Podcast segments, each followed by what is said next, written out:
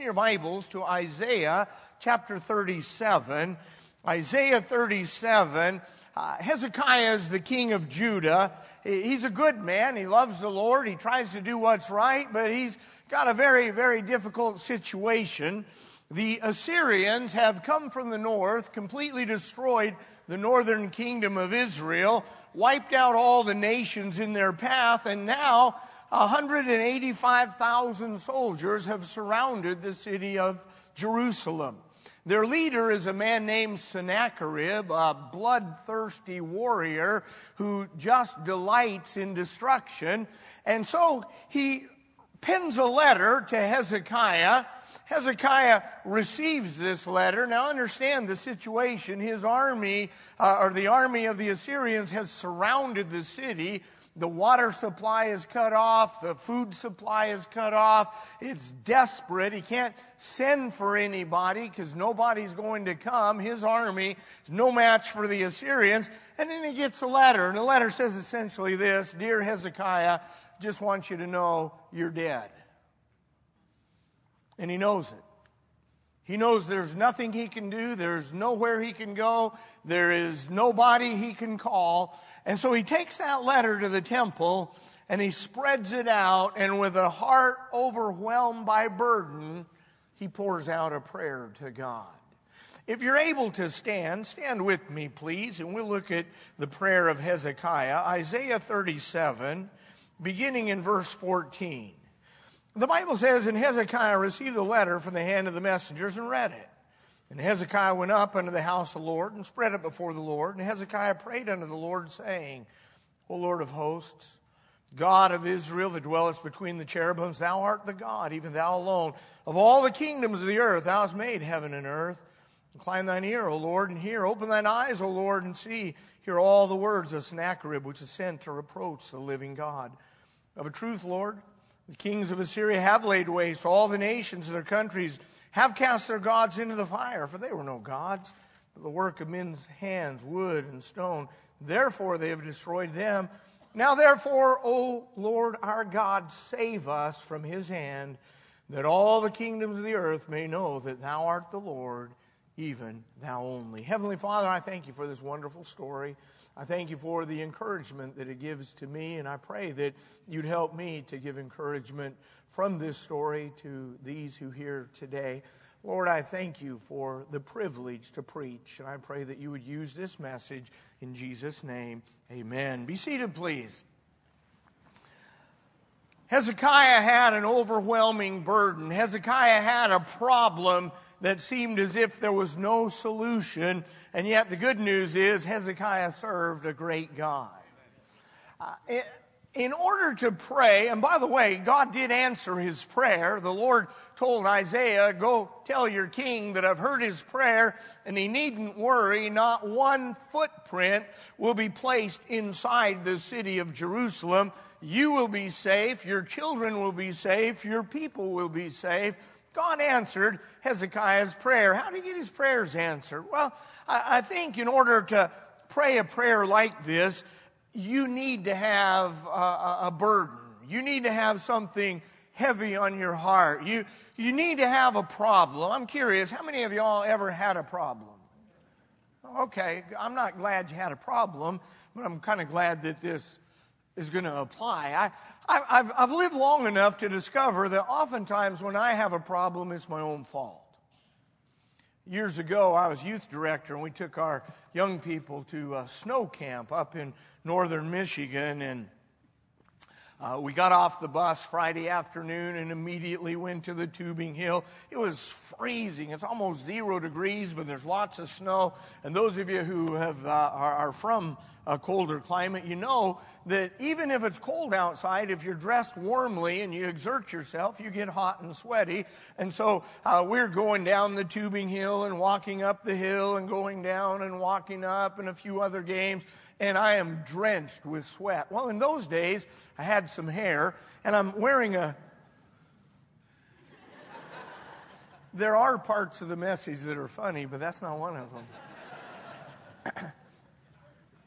I was wearing a stocking cap, and and my hair got all sweaty and matted down and gross, and you know. So afterwards we went to eat, and then after that was the service, and the fellow that we had was one of these guys who just preached on and on and on. You ever been in? No, I'm not going to ask you that, but I'm thinking, wow, land the airplane, buddy. We got to get to, everybody's got to get to bed. We got to get the bus unloaded and all that. And so finally, we get everybody situated in their cabins. And I'm thinking, I have got to get a shower. Now, if you work with young people, you understand this vital principle. Never go to the shower facilities when young people have access to your clothes. Yeah, they'll steal your clothes, fill your shoes with snow. They'll take, well, anyway, don't do it. Just don't do it. So I have two options. I can get my shower late at night, or I can get it early in the morning. Well, I'm thinking that we have to get up at 7. Now, girls, when they have to get up at 7, they get up at like 3 o'clock to get ready for 7. But if a guy has to get up at 7, he's going to get up at 7. Reluctantly, but he'll get up at 7. So I thought, you know, if I get to the shower facility by 6:30, everything will be fine. So I get down to the shower facility, and I'm telling you, it is ice cold. Ice cold, no heat at all. And I'm thinking, if I get in this shower, I'm going to die of hypothermia. So I just, you know, kind of reached in and cleaned up as best I could, but I still got this problem with my nasty hair. And so I thought, well, I'll finish getting dressed, and then I'll just wash my hair in the sink. And so I went over to the sink, and the faucet was shaped kind of like this, looked like a candy cane. And, you know, I got all lathered up, and I got down under the faucet to rinse the shampoo out of my hair. Feel on the back of your head right here. There's a little knob. You hardly ever know it's there unless you put your head under a sink. And I went under the sink, past the faucet, past that knob, and I got stuck. That knob is gouging into the back of my head. I mean, I could turn this way a little, I could turn this way a little, but I couldn't pull it out because it's just gouging. About that time, one of my teenage boys comes down and goes, "Hey, what are you doing?" I said, "Washing my hair." He said, "It looks like you got your head stuck." "No, I'm not stuck." He goes, "Okay, pull your head out." By now, there's 5 or 6 guys. Thank the Lord there are no cell phones in those days. Wow. But another thing about teenagers, they'll watch, but they won't help. And so, you know, the crowd is enjoying it. I have no option. I did the only thing I could possibly do. I just went, rip, and peeled up. I mean, it looked like a fruit roll-up. Just, oh, it hurts so bad. You say, how do you get your head stuck under a sink? You make a bad choice. A bad choice. Many times we have problems because we made a bad choice. Jonah did that. God said, "I want you to go to Nineveh and I want you to preach." Jonah said, "You know, I don't think I want to do that." And so the Bible says he rose up to flee from the presence of the Lord. Now, how much sense does that make? Where are you going to go to get away from God? But you know the story. Got on board ship, goes down below deck, and God sends a great storm. By the way, if there's something God wants you to do and you're not willing to do it, there will be storms in your life. Well, everybody on board is frightened. They're throwing everything overboard to try and lighten the load, praying to whatever gods it were that they served. And Jonah's sound asleep. Somebody finds him, shakes him, says, hey, wake up. There's a storm. God is upset with somebody. And Jonah said, well, yeah, that'd be me. And they said, what's the situation? He said, well, I was supposed to go to Nineveh, but I don't want to do that. They said, well, what can we do? And Jonah said, well, just throw me overboard. Did you ever think about that? You and I, we know the story of Jonah and the whale, right? Jonah didn't know that story. Here's what he's saying. Jonah's saying, I would rather die than obey God. I would rather drown than do what I'm supposed to do. And so here's a man out of the will of God, called to be a missionary to the Assyrian capital city, who absolutely refused. And so he would rather die. They didn't want to, but they threw him overboard. God wouldn't let him drown. God prepared a great fish. Jesus called it a whale. Swallowed Jonah up. 3 days, 3 nights, Jonah's in the belly of the whale. I think you'd agree with me, Jonah had a problem. But it was his own fault. And so Jonah finally prayed. He said, when my spirit fainted within me, I remembered the Lord. He said, I will pay that I have vowed. And so God commanded the fish to spit Jonah on the land. You know the story. He went to Nineveh, and a great revival broke out. If you're in a situation where you've got a burden and you've got a problem because you made a bad choice, you're not willing to do what God would have you to do, your only recourse is to get right with God. Your only recourse is to simply obey, doing what God would have you to do. But you know, not every situation is the result of sin. Not every burden is the result of a bad choice. Hezekiah had a problem, but it wasn't his fault. It wasn't his fault that the army had invaded. It wasn't his fault that the enemy had surrounded his city. You know, sometimes we have situations, you go to the doctor and they come back with that horrible diagnosis. It's not your fault. Sometimes there's situations and problems in your home, and although the burden is heavy, it's not your fault. But in order to be able to pray a prayer like Hezekiah prayed, there has to be that burden. There has to be that situation. There has to be that tugging and urging and weighing on your heart. And so first thing you need is a problem. Second thing you need is a person who can pray. The Bible tells us in 1 Kings chapter 18 verse 1 that Hezekiah did that which was right in the sight of the Lord. Now, there are some requirements to praying. I remember years ago I was in my office and the phone rang. It was late in the afternoon. Lady, very, very agitated and excited. She goes, is this a pastor? I said, yes, ma'am. She goes, oh, good, good. Hurry, call this number. I said, excuse me? She goes, I don't have time to talk. Call this number. And she gave me a phone number. Well, I nearly always do what crazy ladies ask me to do, so I dialed the number. And the guy answered the phone. He said, this is such and such a radio station. I'm thinking, what is this? I said, yeah, my name's Hal Hightown. He goes, congratulations. You've just won $1,000. They're having a contest on the radio. They read your name, and if you call in the appointed amount of time, you win the prize. And so evidently they read my name, and there's a lady in our town with no life at all who recognized me, called me, I called in, and now I've won $1,000. I'm the guy that doesn't get a prize in Cracker Jacks.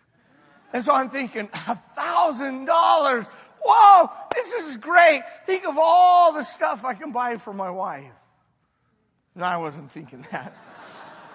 She pretty much has everything she needs. But the guy says, okay, here's what you need to do. You have 30 days to come claim your prize. You need to bring a driver's license or some other photo ID, and you need to bring that card that we mailed you. That's what card?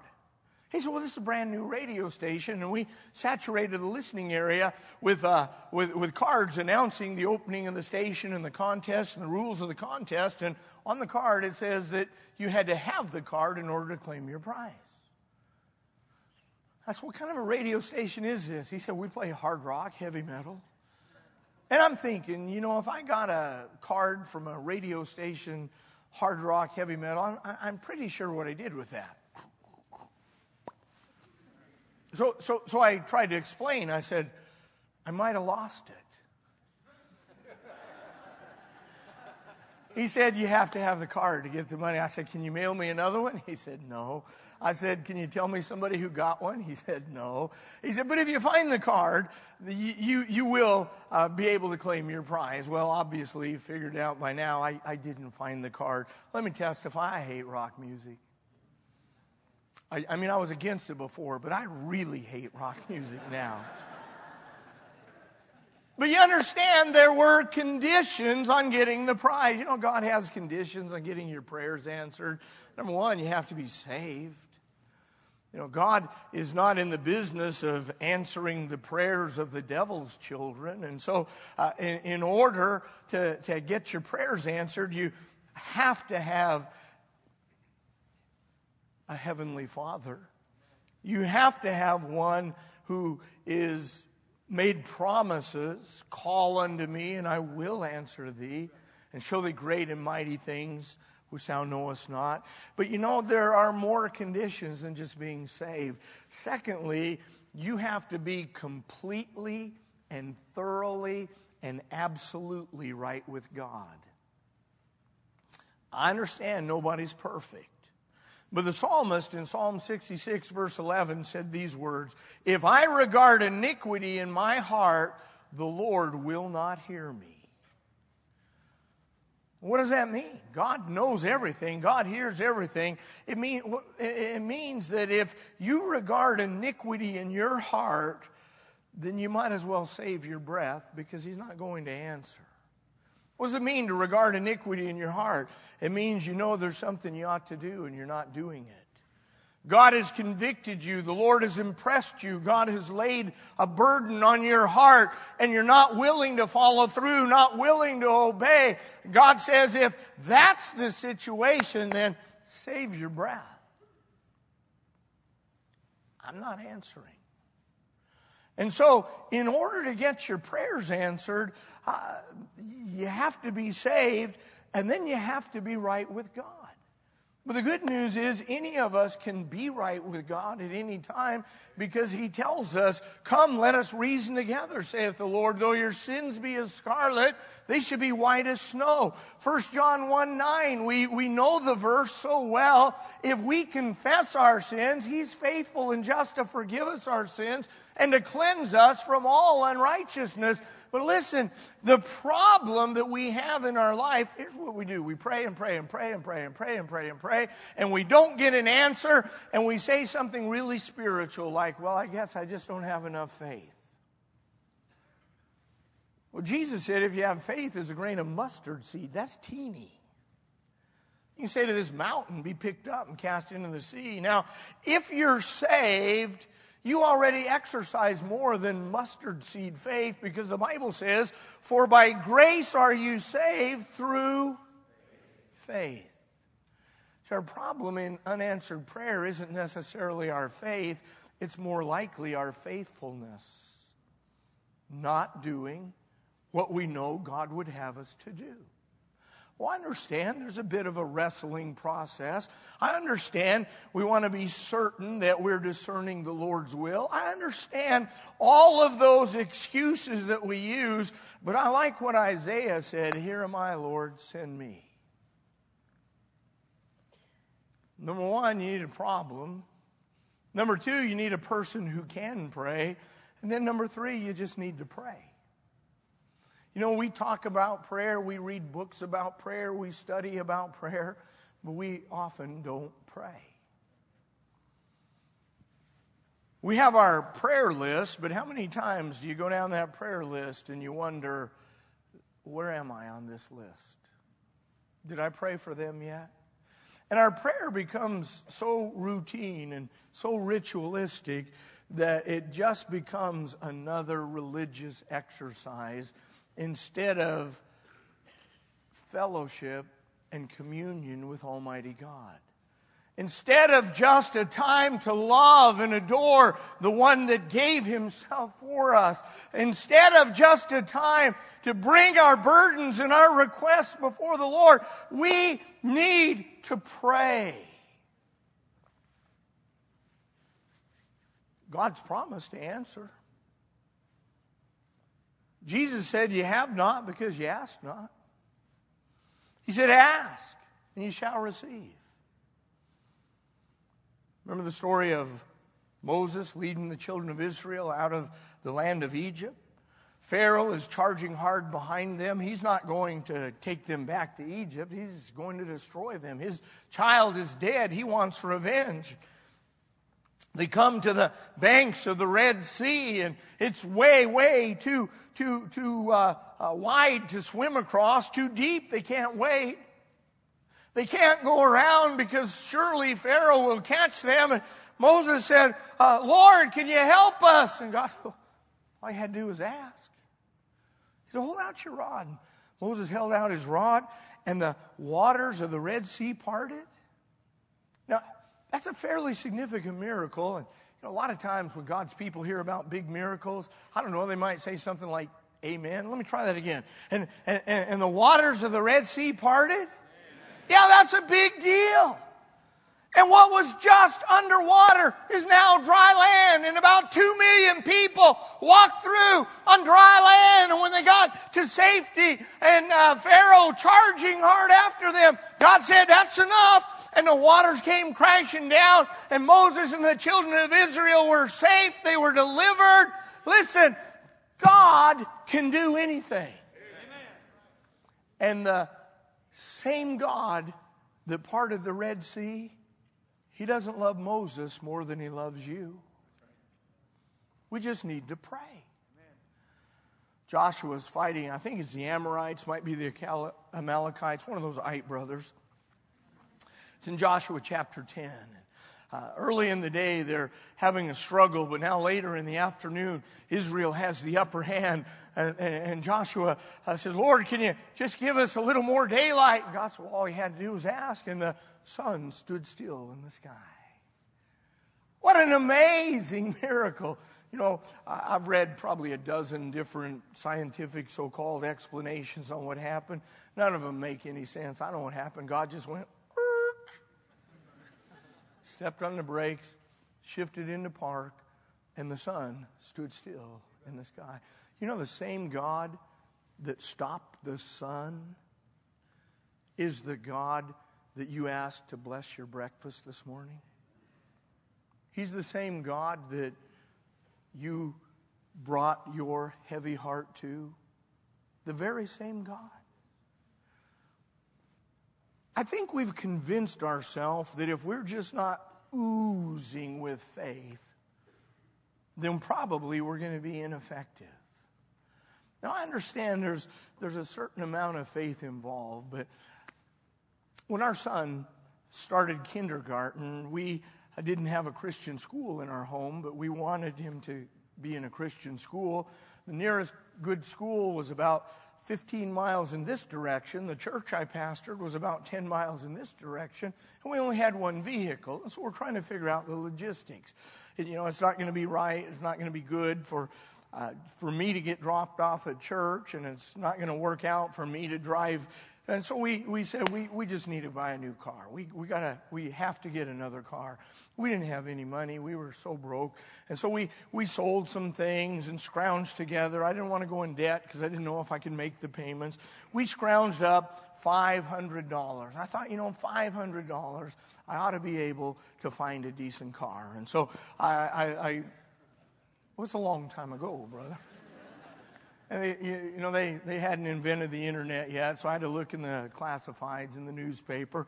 And I see this car for $500. And I thought, man, answer to prayer. So I called the guy, and he said, sure, come by and look at it. So I drove to his house, and I pulled in the driveway, and here's this car. I mean, it looked beautiful. It's, you know, it's used, it's old, but it looked like it was in good shape. I looked at the interior. It was all in good shape. And I knocked on the door, and the guy comes out, and he opens the car. He's showing me everything. And I said, can I see the engine? He goes, what? I said, can I see the engine? I said, oh, sure. He popped the hood, and I looked in. There's no engine. There's no engine. I said, where's the engine? He goes, what do you expect for $500? And I was crushed. I thought, oh, man, here I am trying to do right, want to send my son to a Christian school, trying to serve the Lord, and I can't even find a car with an engine. And so I went home, and I was a little bit, actually I was quite a bit complaining. I'm just moping around, feeling persecuted as a Christian. My wife said, well, we should pray about it. I said, Karen, I've been praying about it. I've been praying every day. Answer to prayer is a car with no engine. She goes, we just need to pray. I said, fine. So we knelt down by the couch and said, Lord, you know, we need a car. We're trying to do right. Please give us a car. Amen. It was spiritual. It was absolutely spiritual. I went outside. My neighbor, he's a saved man, didn't go to our church, which makes no sense to me, but he's carrying a for sale sign, and he put the for sale sign in the back window of their second car. And I thought, whoa, this is it. Well, you know, you don't want to be too aggressive or act like you're interested. And so I nonchalantly said, "Hey, Phil, you selling your car?" Brilliant. He said, "Yeah. Why? You interested?" I said, "Well, you know, maybe Jeremiah's going to kindergarten, and we thought about maybe getting another car to make it easier. How much you want?" He said, "Well, I was going to ask $2,500, but I'll let you have it for $2,000." Oh, well, you know, I'll talk to Karen. Don't hold it for us or anything. Somebody else. I walk in the house, $2,000. We can't afford $2,000. She goes, "What are you talking about? How Phil's selling his car?" I said, "I might have given him $700, but he wants $2,000. She said, "We should just pray about it." I said, "Karen, we don't need to pray. We have $500. He wants $2,000. They don't equal. I don't know how you were at math, but they don't equal." And she said, "Well, if God wants us to have it, He'll let us have it. All right, let's pray." So we got down on the couch. I said, "You pray first. You're obviously more spiritual than me." And she prayed just the sweetest prayer. And I got on my knees and I said, "Lord," ding dong, the doorbell rang. Amen. I got up and went to the door. Phil's standing there. And Phil said, "Y'all really need a car?" I said, "Well, yeah, we're going to eventually." He said, "Well, God just told me to give you this," and hand me the keys. I said, "Phil, I need a boat."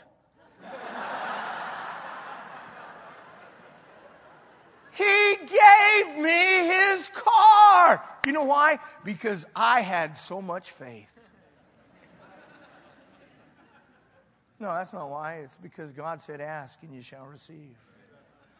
Because the Bible says the eyes of the Lord run to and fro throughout the whole earth to show himself strong in the behalf of them whose heart is perfect toward him. Just simply means this: God is looking for somebody to bless. Make sure that you're blessable. In this mission time, if God's dealing with your heart about surrendering to the mission field, you can't afford to do anything else.